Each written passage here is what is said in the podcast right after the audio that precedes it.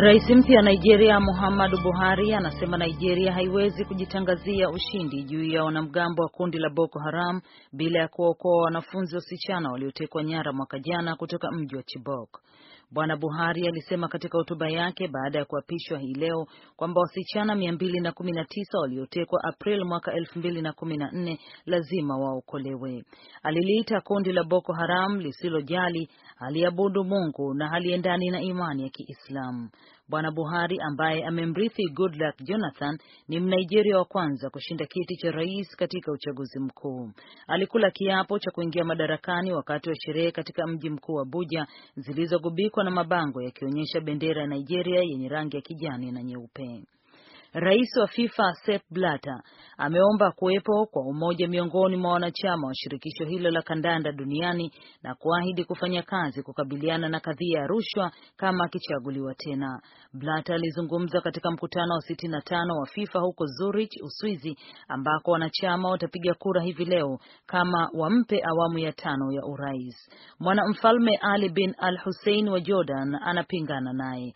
Blatter amesema kukamatwa kwa maafisa saba wa juu wa shirikisho hilo siku ya Jumatano waliokuwa wakihudhuria mkutano wa FIFA kumesababisha shutuma kali, lakini amesema anaomba kuwepo kwa umoja na azma ya kufanya kazi pamoja ili FIFA iweze kusonga mbele. Amesema pia hadhani kuwa kutakuwa na matatizo yeyote hivi leo kama Russia na Qatar hawatateuliwa kuwa mwenyeji wa michuano ya kombe la dunia mwaka elfu mbili na kumi na mwaka elfu mbili na ishirini na mbili. Marekani ni moja wa watu walioshindwa katika kinyang'anyiro cha kuandaa kombe la dunia mwaka elfu mbili na ishirini na mbili.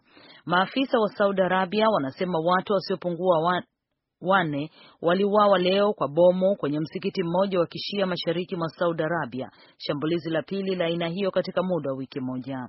Mlipuko ulitokea wakati mahubiri ya Ijumaa kwenye msikiti huko Daman.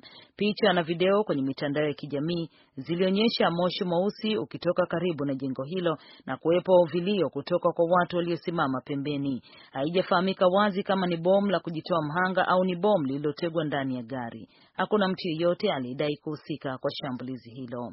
Unaendelea kusikiliza VOA Express ikitangaza kutoka hapa Washington DC. Marekani inasema maelfu ya wahamiaji waliokwama baharini kusini mashariki mwa Asia wanahitaji kuokolewa haraka.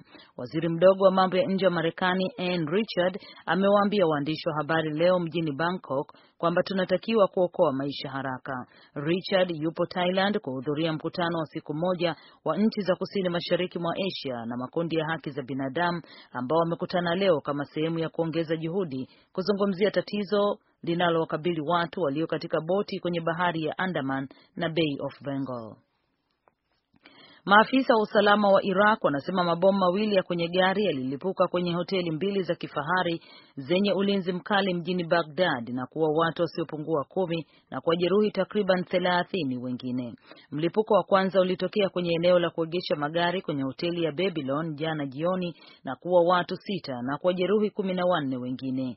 Dakika kadhaa baadaye mlipuko mwingine ulitokea nje ya hoteli ya Meridian na sambamba na hoteli ya zamani ya Sheraton na kuwa watu wanne na kuwajeruhi kumi na watatu.